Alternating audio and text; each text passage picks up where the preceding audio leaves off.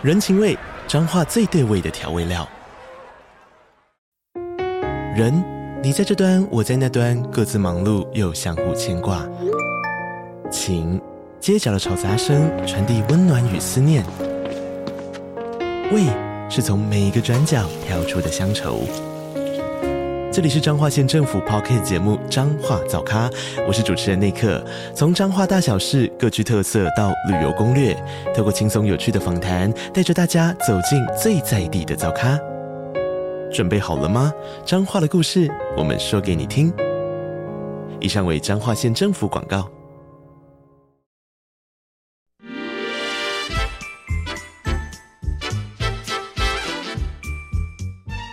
有健康的身体，才有健康的生活。名医堂专业医师线上听诊，让你与健康零距离。Hello，各位听众朋友，早安！这里是 FM 九八点一九八新闻台。你现在所收听的节目是星期一到星期五早上十一点播出的《名医堂》，我是主持人药理诗诗。今天我们的节目呢，正在九八新闻台的 YouTube 频道直播中，欢迎你来到我们的直播现场。诶，如果打开画面的人发现怎么只有诗诗一个人？今天难道诗诗要专讲南瓜吗？不是，不是，我们今天是有来宾的，来宾正在线上等着跟我们连线进入到我们的直播现场哦，所以大家稍安勿躁。在这个 YouTube 聊天室当中，我们随时可以用文字讯息做线上的互动。那假如看得到画面的听众朋友，可能想说：哎，昨天诗诗不是换季了吗？以为台北已经是秋天或是冬天，但怎么今天又回到了夏天的氛围呢？没错，女人就是这么善变。不是的，是现在的天气日夜温差大，大家出门记得衣服要带多一件哦，因为像我旁边也是准备好多一件衣服。中午的时候有可能到三十度，跟夏天一模一样。但是到了傍晚呢，甚至是清晨的时候，有可能气温会降到可能二十度左右。那为什么要注意温差？因为身体比较嗯、呃、没有抵抗力，或者是是说你的免疫韧性比较差的朋友，其实在这种日夜温差大的时刻，就特别容易生病啊。所以大家千万千万保重身体哈，注意洋葱式的穿搭，多带衣服出门。不要中午想说很热，我就什么都没带跑出去了，那有可能傍晚就冷着回来了。好，我们这个万圣节刚过，虽然诗诗是一个不受不过万圣节的人，对，但是万圣节刚过，所以大家发现好像南瓜很多哈，很多人都做了一些南瓜造型啊。可是台湾人好像最近几年才开始流行吃一些栗子南瓜。那那种像马车一样大南瓜就比较少见到了。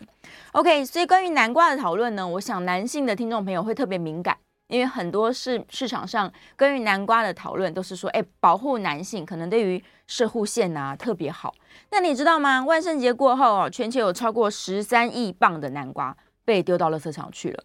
但这样是一种食材的浪费哦，在我们粮食短缺，而且通货膨胀，这个运费这么昂贵的当下，大家还要这样浪费南瓜吗？其实南瓜从皮啊，从肉到这个南瓜籽啊，有各式各样的营养价值，它是一个超级食物。所以今天在节目中，我们就要邀请到我们最喜欢的营养师林梦瑜营养师来跟大家聊聊南瓜啦。我们欢迎梦瑜营养师，有声音吗？哎啊，好，来来来来来，好，我听一下，我听一下，是。有了，我们终于连线上了。梦瑜营养师今天这个身体微恙，就是我们刚刚所提到的日夜温差大的时候，可能身体微恙了。孟瑜营养师，Hello，诗诗早安，大家早安，耶，yeah, 大家早。孟瑜营养师还好啦，看起来这个气色挺不错的。对呀、啊，对呀、啊，没有大问题，一点点小感冒，所以我们今天用连线的方式哦，来关于南瓜啊，真的是有很多很多很好的报告，对不对？南瓜真的很棒，就是大家现在如果越来越习惯，就是吃所谓的全食物营养的话，基本上南瓜是一个非常棒的全食物选择。嗯，然后就像刚刚诗诗提到的那个万圣节刚过哈，那个南瓜哈剩余的可能非常非常多。对，那我都觉得今天听完之后，大家都可以去采买一两颗。甚至喜欢的人可以采买两三颗，因为它真的有太多的好处跟很棒的营养素在里面。那刚刚讲到说全食物的意思，就是说它其实从果肉到外皮，甚至是里面的南瓜子，它里面的营养素都非常的多。那呃，大家可能了解的是，它是属于全谷杂粮淀粉为主的食材，嗯，可是。也不不要太害怕这个淀粉，这个淀粉其实是非常棒的，会精致的。呃，淀粉选择，那基本上大家就会担心说，那它的热量怎么样，对不对？对，它其实它其实热量没有很高，那个每一百公克大概只有七十五大卡左右。大家觉得一百公克好像很抽象哈、哦？我们一般来说，那个吃饭的饭碗啊。大概半碗左右的南瓜，可能是将近呃八十五克左右。哦，那它半碗八十五克，对，半碗才八十五克而已。然后它才是一份的呃所谓的淀粉量，就是大家如果换算成比较常吃的米饭，嗯、哦，它大概只有四分之一碗的米饭淀粉含量而已。所以它其实热量是没有那么的高，可是它的营养价值，比如说果肉。里面大家可能就是印象很深刻的胡萝卜素、贝塔胡萝卜素，还有根据分析它的维他命 C，然后还有等一下我们会讨论到它的南瓜籽锌的含量很高，嗯，还有整个外皮刚刚有说全食物，所以它的外皮可以吃的时候，它的膳食纤维是非常非常的高，哇，所以。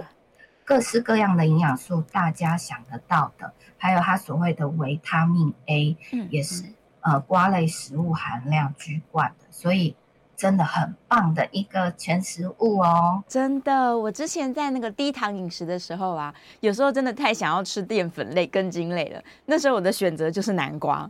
因为南瓜就像刚刚梦云营养师说的，它的热量又不高，你吃了一整碗，大概才四分之一碗白饭的热量而已。然后营养价值又这么高啊！但是在台湾比较常买到的品种，好像跟国外的品种不太一样，对不对？我们最近比较流行的是不是甜甜的那个小栗子南瓜？还有一种就是台式的，长得像木瓜的南瓜。对，长形的那一种，嗯，长形的那一种确实是我们还蛮常见的，就是很像木瓜的形状。对，然后其实它呃可以称作是中国南瓜，或者是又叫做什么东洋南瓜，名称很多种嘛。但是这个形态的，或者是像那种圆形的，嗯，好，或扁形的，比较西洋型的，或者是现在蛮常见的栗子南瓜，基本上呃营养价值都差异。不是很大，所以大家其实只要选择自己喜欢的一种南瓜，然后各式的来做一些不同的变化，比如说像刚刚讲到的木瓜型的那一种，嗯，长条形的，嗯、呃，它比较甜度会稍微高一点，所以一般大家可能会把它拿来做，哎，金瓜米粉，啊，对，很好吃，对，炒起来就超棒、超美味的，嗯，所以那个大家就其实可以。可以等于是搭配在料理当中，然后因为它刚好也是跟米粉搭配，就当做是各位的主食，是，所以就可以用这样子的变化来做替换。那如果是那种比较扁形的哈，嗯，就是那种呃圆形的，那种比较像是印度南瓜或者是像西洋南瓜那一种，哦，那它一般大家可能会把它煮成南瓜汤，嗯，南瓜汤。或是南瓜派是这种的料理，其实就当做是呃主食的替换，或者是像我就很喜欢喝南瓜汤，我也是。那大家就可以用这样的替换方式来搭配在料理当中，基本上都非常棒。那栗子南瓜呢，相对好像呃它就是属于日本种的。那是日本的南瓜，但是不管怎么样，大家在选购的时候可以选购自己习惯的，然后用不同的料理来搭配进来。像刚刚讲到的营养价值，嗯，它的那个膳食纤维含量非常的高哦。呃，刚刚讲到的一百克的南瓜，大概就有二点五公克的膳食纤维量，其实是非常高的。那大家可能会觉得说，没关系啊。我可以吃，嗯、呃，所谓的糙米饭，嗯，对，也比较多膳食纤维。对，那我就可以跟大家举例，如果是像一样分量的，哦、呃，一份的淀粉的话，糙米饭大概只有零点八克的纤维。哇，零点八克二点五的南瓜，就有二到二点五克的纤膳食纤维。所以其实吃一样的分量，大家的纤维摄取量。就是倍增的增加，嗯，所以在这个部分，大家就知道说，哦，它其实真的是一个很棒的嗯、呃，全谷杂粮的选择。真的真的，而且它的口感又绵绵的、甜甜的，就是很多不喜欢吃糙米饭的朋友，他可能可以替换一下。用南瓜来选。刚刚有人跟我反映说，那个糙米饭好难煮啊，好难入口，然后好硬哦，嗯，然后咬起来口感不好。可是如果南瓜拿下去蒸熟的时候，它相对是柔软很多，然后连皮带籽基本上是都可以很顺口的进入到各位的料理当中。哇！但是像南瓜籽，很多人其实在料理之前，他就会把它全部都挖掉了。南瓜籽可以吃吗？我要怎么把它吃下去啊？南瓜子其实大家在蒸熟的时候，嗯、呃，如果嗯对于它的软硬度可以接受的话，是不用刻意把它去掉。哦。然后如果真的担心太硬的话，先去除之后，我们可以自己把它烘干。嗯，对，外面大家都有看过那种南瓜子，对不对？对，南瓜子就是那个白色的，然后呃，大家自己烘干的时候，是一般来说可能要九十度。一百度才会有那个香气出来。哦，用烤箱？对，用烤箱烤干。嗯，可是因为它毕竟它里面的成分是属于油脂类，所以油脂的部分，我们的温度如果再调低一点的话。可以保存它的那个油脂比较不会裂解掉，嗯、所以我们可以调到七十五度左右，然后烘的时间拉长一点，基本上还是可以把它烘干成一般的南瓜子的模式。嗯，把它烘干之后就把它吃像吃瓜子一样吗？就嗑南瓜子？对对对，就是因为它是白色的，对那我们一般看到的像呃黑色的瓜子，我们就可以把它当白色瓜子这样嗑瓜子一样，嗯、它是。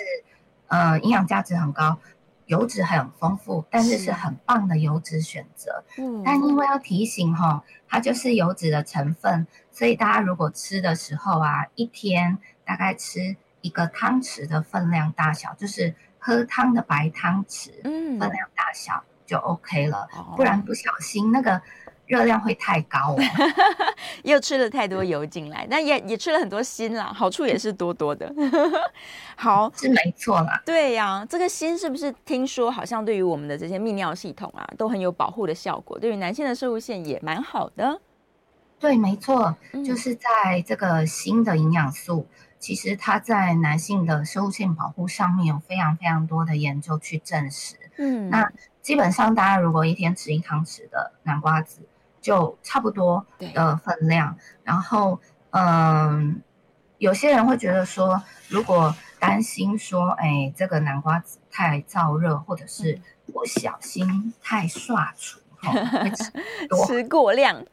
嗯，对，因为我有遇过像门诊的个案啊，他就是太爱这些坚果了，嗯，然后他就会自己准备一大桶，哦、然后跟家人一起吃。然后就说，哎，看电视啊，追剧的时候就打开来一起吃，嗯，然后一桶，我就问他说，那你看完盖起来剩下多少？他说剩半桶。哦，一一次一口气吃了半桶。对，因为太好吃了，然后因为追剧看电视，然后就没有注意到分量，所以这种状态下，我们就会呃提醒说，如果适合需要吃的时候，就是把自己的分量抓好。然后吃完就 OK 了，嗯，然后那个锌的好处，它就是啊、呃，因为它跟我们的所谓男性的呃前列腺，它的精虫的含量都非常的有直接相关，在国内国外的数据上都有直接的数据证实，嗯、所以呢，如果大家希望在这方面能够维护，不管是前列腺或者是摄护腺的部分，那在嗯，日常当中的锌的摄取量就要稍微足够，嗯、那不用太担心啦，就是一天一个汤匙的分量，它的效果跟它的维护力就很好。嗯，从天然食物里面摄取来的营养价值是其实是最高的啦。然后我来帮大家统整一下，我们刚刚讲了锌的好处嘛，然后膳食纤维也是我们都知道必须要每天补充才能维持肠道的健康。那刚刚说果肉当中、嗯、除了维他命 C 之外，有很多的贝塔胡萝卜素。这是对我们哪里有好处？是我的眼睛吗？跟吃红萝卜一样吗？对啊，就是它对于我们的视力的保护力是非常的强大，因为它它其实是一个很棒、很强大的抗氧化物质。嗯，然后呃，它对于我们的摄视网膜的感光有它的保护效果，然后相对它刚刚有讲到它的维生素 A 含量也非常非常的丰富，嗯，所以维生素 A 跟贝塔胡萝卜素它对于我们的视力保健都非常的重要。是，但其实有另外一群的研究是针对贝塔胡萝卜素，呃，它的或是类胡萝卜素族群在南瓜当中。对于我们所谓的抗癌哦，癌症对的这一块，其实是非常非常多的研究去提到说，类胡胡萝卜素它其实可以达成那个所谓的癌细胞它的生长周期的减缓，甚至有一些抑制的效果，而且可以增加这些癌细胞的自然的细胞凋亡。所以在这一块。在啊、呃，癌症饮食的这一块，其实蛮鼓励大家把南瓜这个很棒的全食物是搭配在每一天的所谓的日常当中，因为它的那个呃抗氧化作用跟抑制癌细胞的生长是有非常非常多的研究去证实，嗯、除了是对癌细胞，还可以去抑制或者是呃吃掉我们身体里面的自由基，嗯呃。对于身体的其他的一些损伤的影响力，所以这个类胡萝卜素其实从南瓜这里可以得到很多对身体上面很大的保护力。嗯，就是为什么一直要营养师都会强调大家一定要吃圆形食物，不是圆圆的，是原本看得到食物形状的圆形食物，然后天然食材，尤其像南瓜这种全食物，就是由里到外全部都可以吃的东西，它的营养价值就超级超级高。但是不是我们都要把它煮熟了吃啊？生的南瓜不行吧？如果我直接拿去打成那个早餐的汁来喝，你知道吗？会不会不太好？因为如果是维生素 A 的话，好像需要有一点点油脂帮助它吸收哦。对，那个维他命 A 它嗯，其实是属于脂溶性维生素，那所以它要存在一点点脂肪的时候，它的吸收效力跟它的成果才会最好的。发挥出来，嗯，所以大家如果嗯，南瓜本身在呃日常的饮食当中搭配起来一起吃的时候，是在餐点里面相对都会有其他的油脂存在，这个吸收力就不用担心，嗯。但是像诗诗刚刚讲到说，如果要把它打成汁，嗯，好，精力汤的概念的话，就建议大家，比如说。呃，蒸熟之后的南瓜，那大家可以再搭一些水果，或者是再搭一些其他的蔬菜，嗯、甚至是可以再搭一些谷类，然后记得再搭一些不同的坚果。坚果。当然，各位如果烘好的南瓜子，嗯，哦，同时的搅打进去的话，那基本上就会有所谓的油脂存在，所以这样满满的一杯，嗯、哦，那基本上是。根本就是诶百分之一百的全营养的呃精力汤，让大家可以不用担心里面的营养成分都吸收的很好。太棒了！我听到这里觉得这杯很好喝诶，蒸熟的南瓜、蔬菜、水果，然后加一些坚果，或是我们刚刚提到的这个烤好烘干的南瓜籽，剥出来对，剥出来打进去。对对对，要记得把那个南瓜籽剥壳，对，再丢下去打。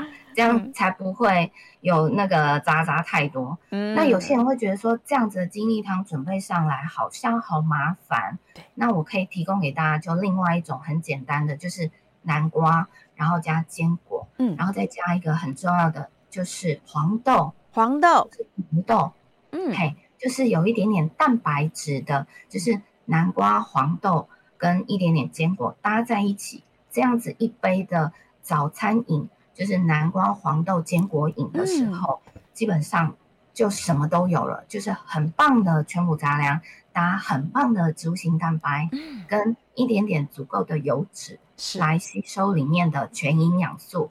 那这个基本上就可以当大家快速的早餐饮品。嗯，这哇，我刚刚把把这个菜单给写下来。很多人都会问说，他早餐又想要调整饮食，但是他又不知道该吃什么。以前都吃呃油条啊、馒头啊，然后饭团呐，然后又营养师说我要开始减淀粉了，那我早餐岂不是什么都没得吃了？哎呀，他现在就有一个选择：南瓜、黄豆、坚果饮。没错，这个很方便，而且大家如果真的太忙来不及的话，就是先。呃蒸好，你可以前一天晚上先蒸好一份的南瓜跟呃黄豆都先蒸好，是，然后坚果基本上就是干料嘛，嗯，所以隔天早上一起来出门前就一碗南瓜，然后两汤匙的黄豆，然后一汤匙的坚果丢进去，然后加开水打起来，嗯、就可以外带出门了。这样就非常方便又快速的全营养的早餐饮品。是哇，这个菜单大家刚刚有笔记下来吗？是是写的非常非常快。一碗的南瓜蒸熟的，然后蒸熟的黄豆两个汤匙，那个汤匙喝喝汤的汤匙，对，再来对一勺的坚果，这样。对，哇，太好，加一些水吧，加一些水，然后就可以喝下去了。嗯，对，而且大家如果担心淀粉的话，这样子其实放下去的南瓜大概只有将近呃。呃，将近两份，两份的淀粉而已，是但是它的纤维值是非常丰富的。像刚刚说，呃，一碗的呃一份的南瓜就有二点五克的纤维，对，所以你两份的南瓜其实就有五克的纤维，嗯、它基本上有可能可以帮各位延长所谓的饱足感，嗯、让你可以撑到中午。都有饱饱的感觉，不会有饥饿感，太好了。或是下午的时候嘴馋，我觉得喝这个也挺不错的。对对对对对，对 呀，很棒的一个饮品搭配，真的是补充一大堆精力。嗯，但如果有的人他说我不喜欢吃南瓜怎么办？南瓜臭臭的，他可不可以吃别的？他吃地瓜、吃芋头，有像南瓜一样这么好的营养价值跟效果吗？呃，基本上，呃。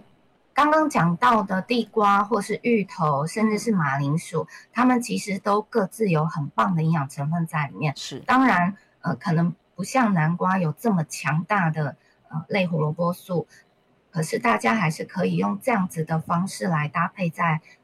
所谓的日常饮食当中，嗯，因为它也是属于未精制的全谷杂粮类，它的膳食纤维也非常的丰富。嗯，那像马铃薯也有很棒的、很丰富的维他命 C。是，那地瓜的话，基本上也是有一些类胡萝卜素在里面。嗯，那芋头的话，它也有不同的营养成分在里面，所以大家不用太担心说啊，我是不是只有南瓜可以选择？对。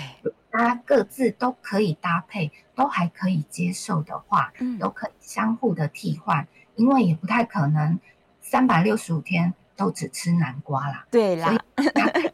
用不同的食材搭配没有问题。对呀，多吃一些原型食物，然后增加我们饮食上面的变化，这样子心情也好，身体也健康。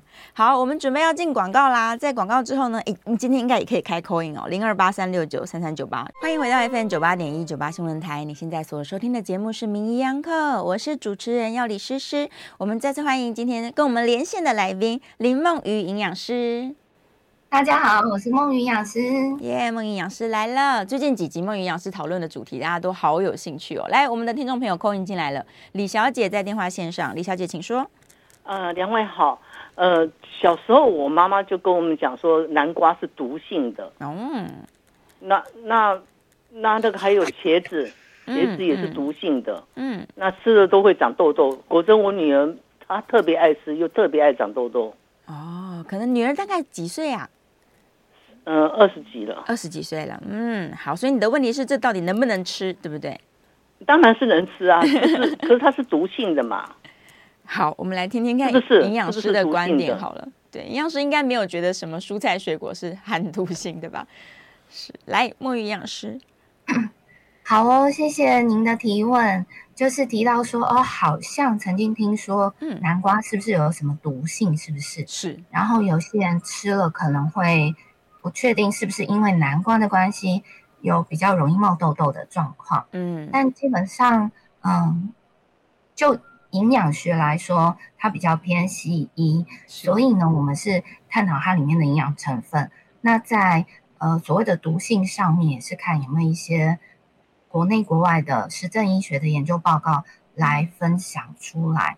那目前好像是没有看到说关于西医这一块，南瓜可能会引起是呃潜藏性的毒性的问题，所以这个部分我觉得相对可以稍微放心一点。但基本上我们还是会提醒说，再怎么棒的食物，就像我们今天一直强调，南瓜这个是全营养超棒的，从里到外，从皮到籽，全部都可以吃的超棒食物。也不建议每天吃哦，还是不能？应该说不建议每天大量吃啦。嗯嗯，每天吃一小块还可以，但 如果当主食的话就不建议了。对对对，就是因为它哈、哦、有一个比较特别的地方，也可以趁这个机会跟大家分享，就是因为它的类胡萝卜素很丰富，对，维他命 A 很丰富，所以可能有人会发现，他特爱的时候，盛产季节，每天吃很多的时候，结果慢慢的皮肤变黄了，对，脸黄黄，然后。大家就想说怎么搞的呢？那它其实这个可能有一点点像是南瓜的副作用啦。坦白说，没错。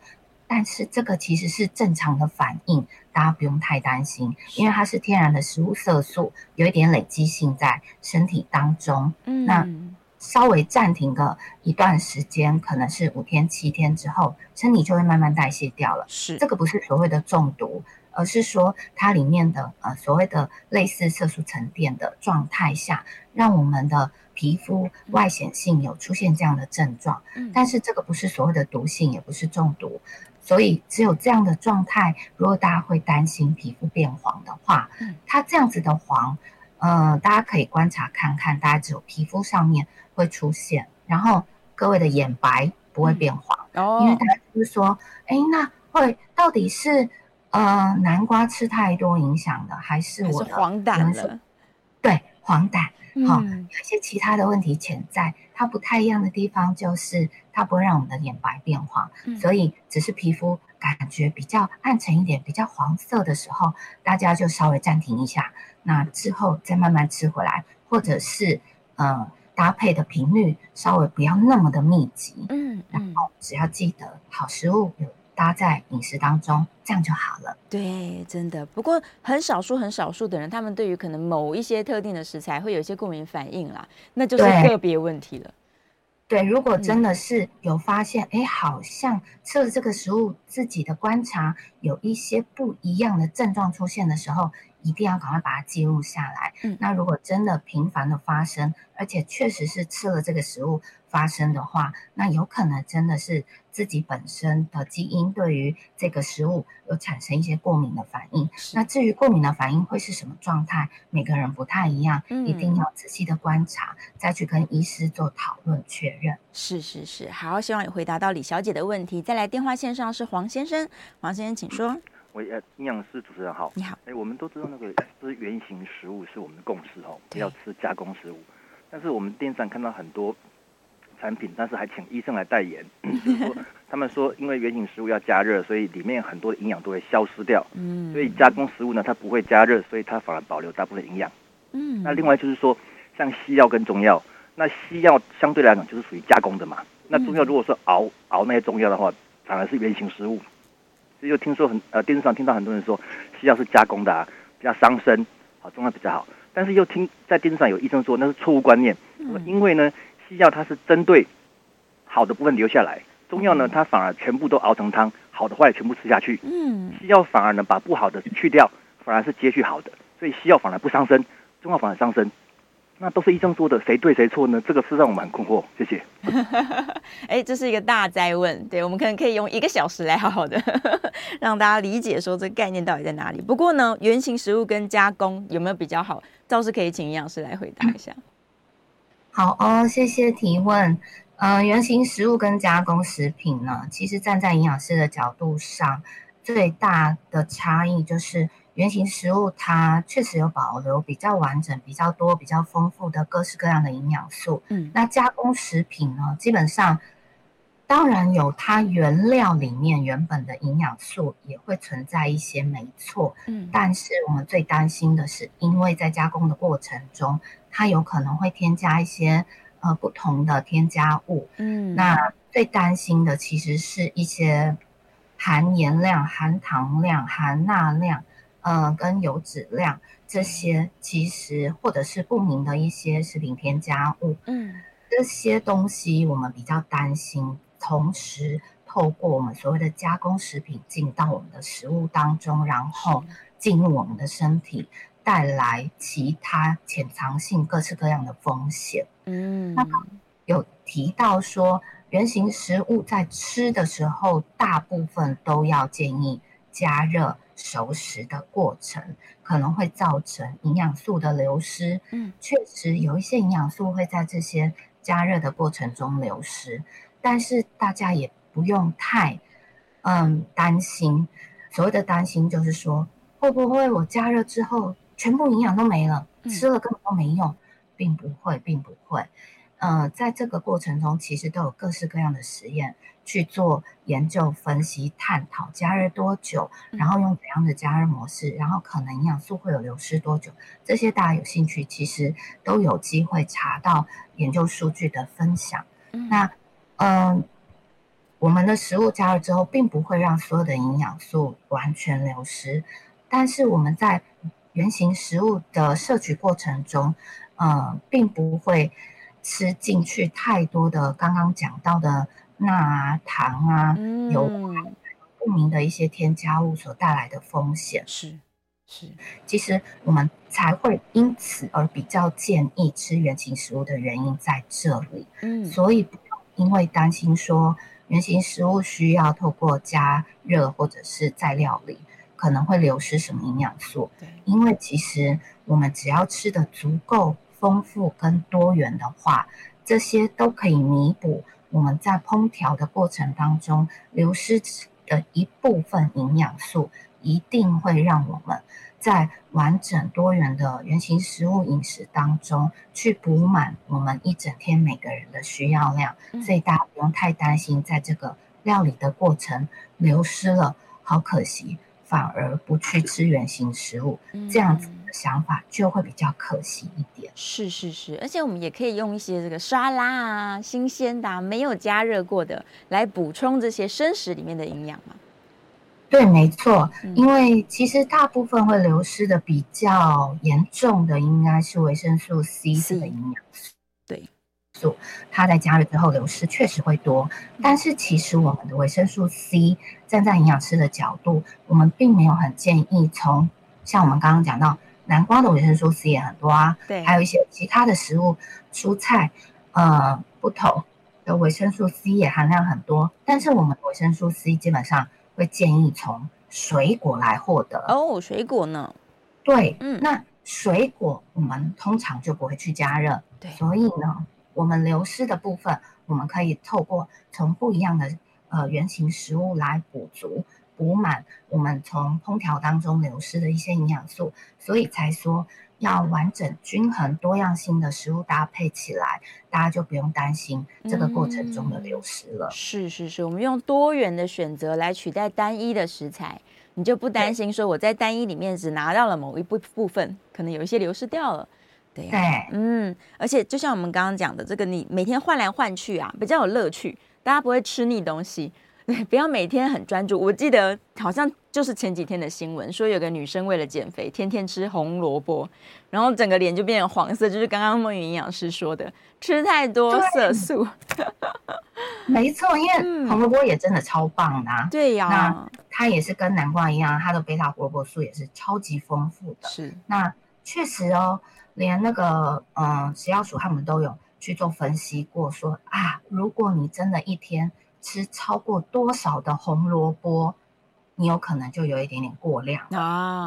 是。有一个数据出来，就是两百七十克的红萝卜，两百七十克，两百七可能有点抽象，嗯，但是大家如果去超市，好，哦，比如说常见的某超市，嗯，去买那种一包一根一根的，嘿，一根一根的红萝卜。一袋通常大概是五百到六百克一袋的红萝卜，啊，是。那所以里面可能有呃两根或三根红萝卜的话，嗯，意思就是说一个人一天如果吃到一根到一根半以上的红萝卜，嗯，可能就有点超过量了。哦，那我就是每天吃一根就好了。其实这这。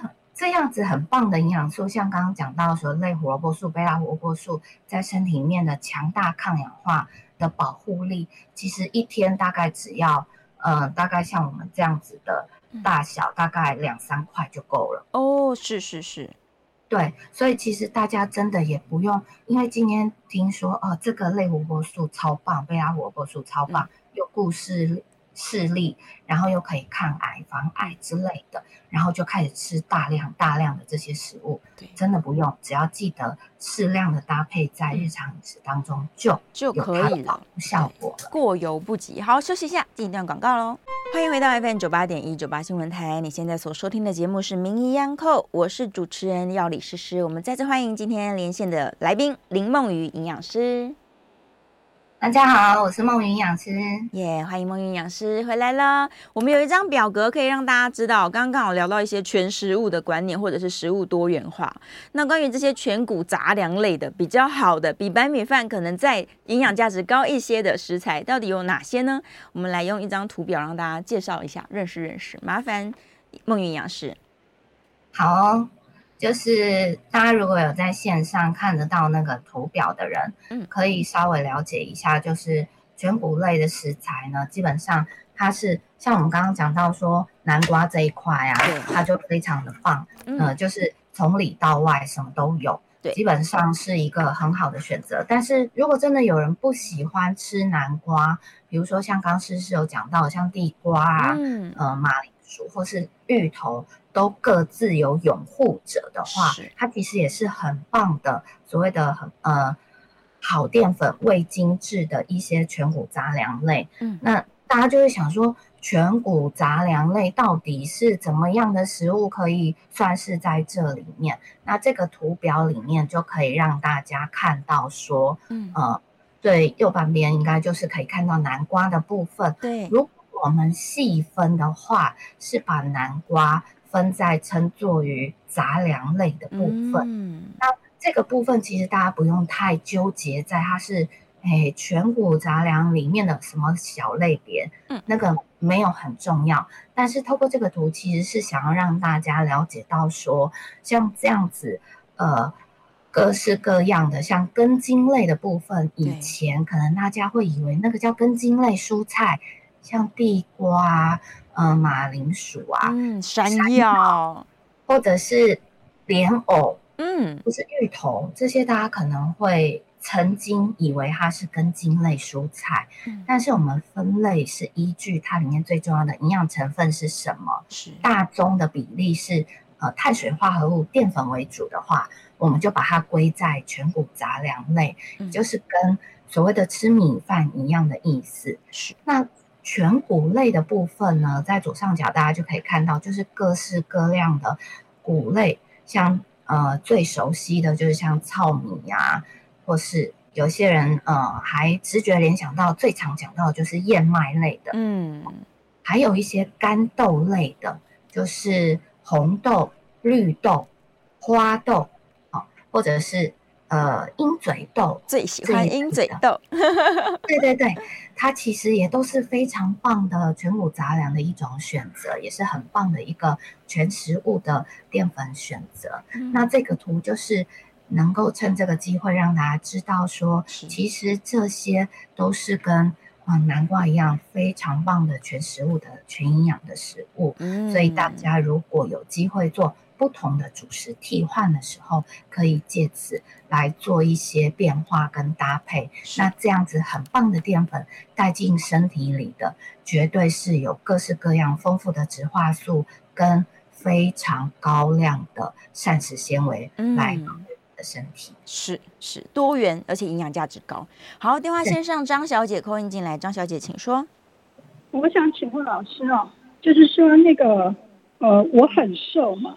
那我是吃得下，呃，就是鱼肉蛋我都吃，是，呃，但是我还是很瘦，所以那个呃，有人说叫我去买什么桉树、菩提树，可是我不太喜欢那种东西耶，因为我觉得这东西好像都是加工过的嘛，嗯，是是，所以想要那个营养师帮我解答一下，知道怎么办？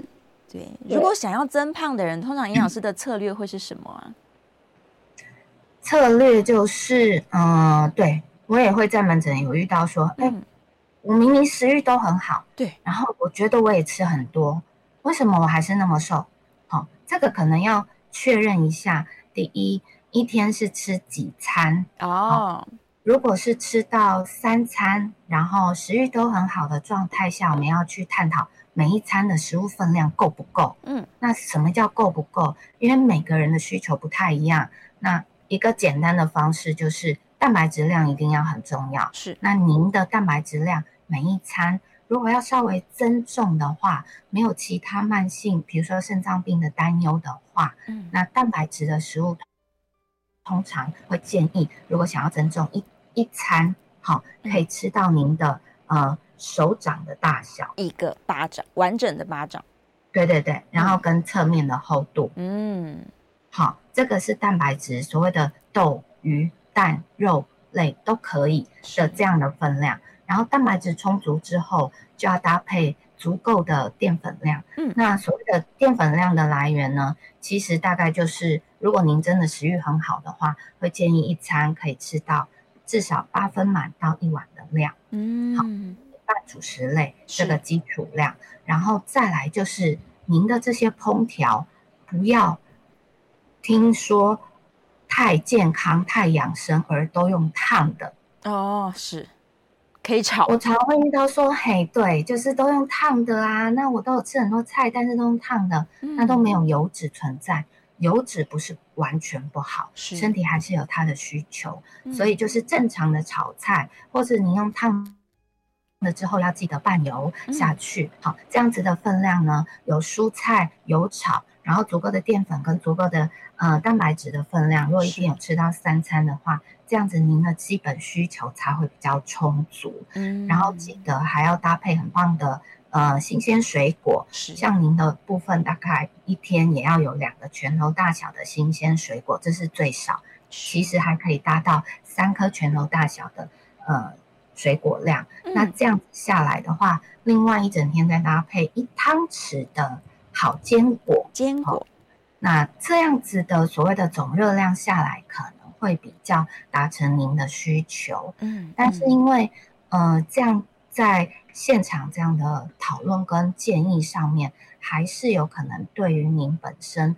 呃，隐藏性没有办法解决的问题，去回答到您，所以您可以先试着用这样的基础量，再调整在日常当中，嗯，看看能不能让体重有一些增加。那如果真的还是觉得有点困难，还是停滞，甚至更更往下的话，就会比较建议您到医院或者诊所去跟医师或者是跟营养师做约诊。去详细的探究您每日的饮食内容，嗯，到底在哪里？我们会帮您，呃，抓出您的问题点，来给您最直接、更有效的帮助。是是，可以来做个营养咨询。好，电话线上是黄先生，我们最后两分钟了，黄先生请说。哎，对不起哦，我请教一下，我的年纪大哦，每每十年大概会减少肌肉，大概八百分之八嘛，对是是。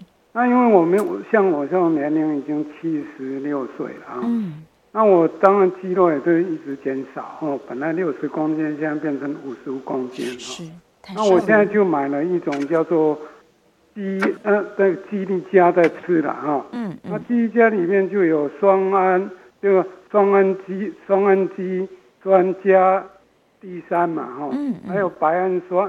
L 白氨酸嘛，加这个精氨精氨酸嘛，啊，嗯，那这些吃的我也吃了一段时间，那吃了一段时间，我是觉得好像肌肉就有比较，嗯，比较结实了，是。但是并没有胖，哦，我只吃了一段时间蛮长的，还是胖不起来，胖不起来，但是我是肌肉好像会比较结实一点，是。哦。那这个是，那我我看我们这个社区也有一个老先生，那年龄比我大，他也一直瘦瘦瘦了，现在比我还严重。是，但是我建议他去买这个，他好像不太懂。那我像我这种情形，是这个肌力佳到底有没有效？是，那我说请教一下营养师，谢谢。哦、是是一样的问题耶，都是太瘦了。我们最后只有一分钟了，速速回答。好，刚刚提到的那个产品，可能应该是确实有一些些长肌肉的帮助啦。是，那它里面提到的一些特殊的氨基酸，确实也是我们长肌肉很重要的一些氨基酸成分。但基本上长肌肉跟长胖还是有一点点不一样的路径，嗯，需要去做探究。那我也是会比较建议，如果刚刚有听到说一些呃日常当中的饮食，每一餐所需要的呃豆鱼蛋肉一掌心啊，对，或者是蔬菜的。呃分量跟所谓的淀粉的分量，还有基础油脂的分量都有达成的话，嗯、那还是没有办法解决这些问题，而且额外补充了这些食物，好像也没有办法体重增加的话，会比较建议实际找机会。在您靠近的诊所或医院，嗯，呃，都有很棒的营养师可以帮您做详细日常饮食的探究、评估跟分析，嗯、会给您最直接的建议。我觉得会让您有最大的帮助，帮助是最大的。好，我们谢谢孟营养师，嗯、我们下次见喽。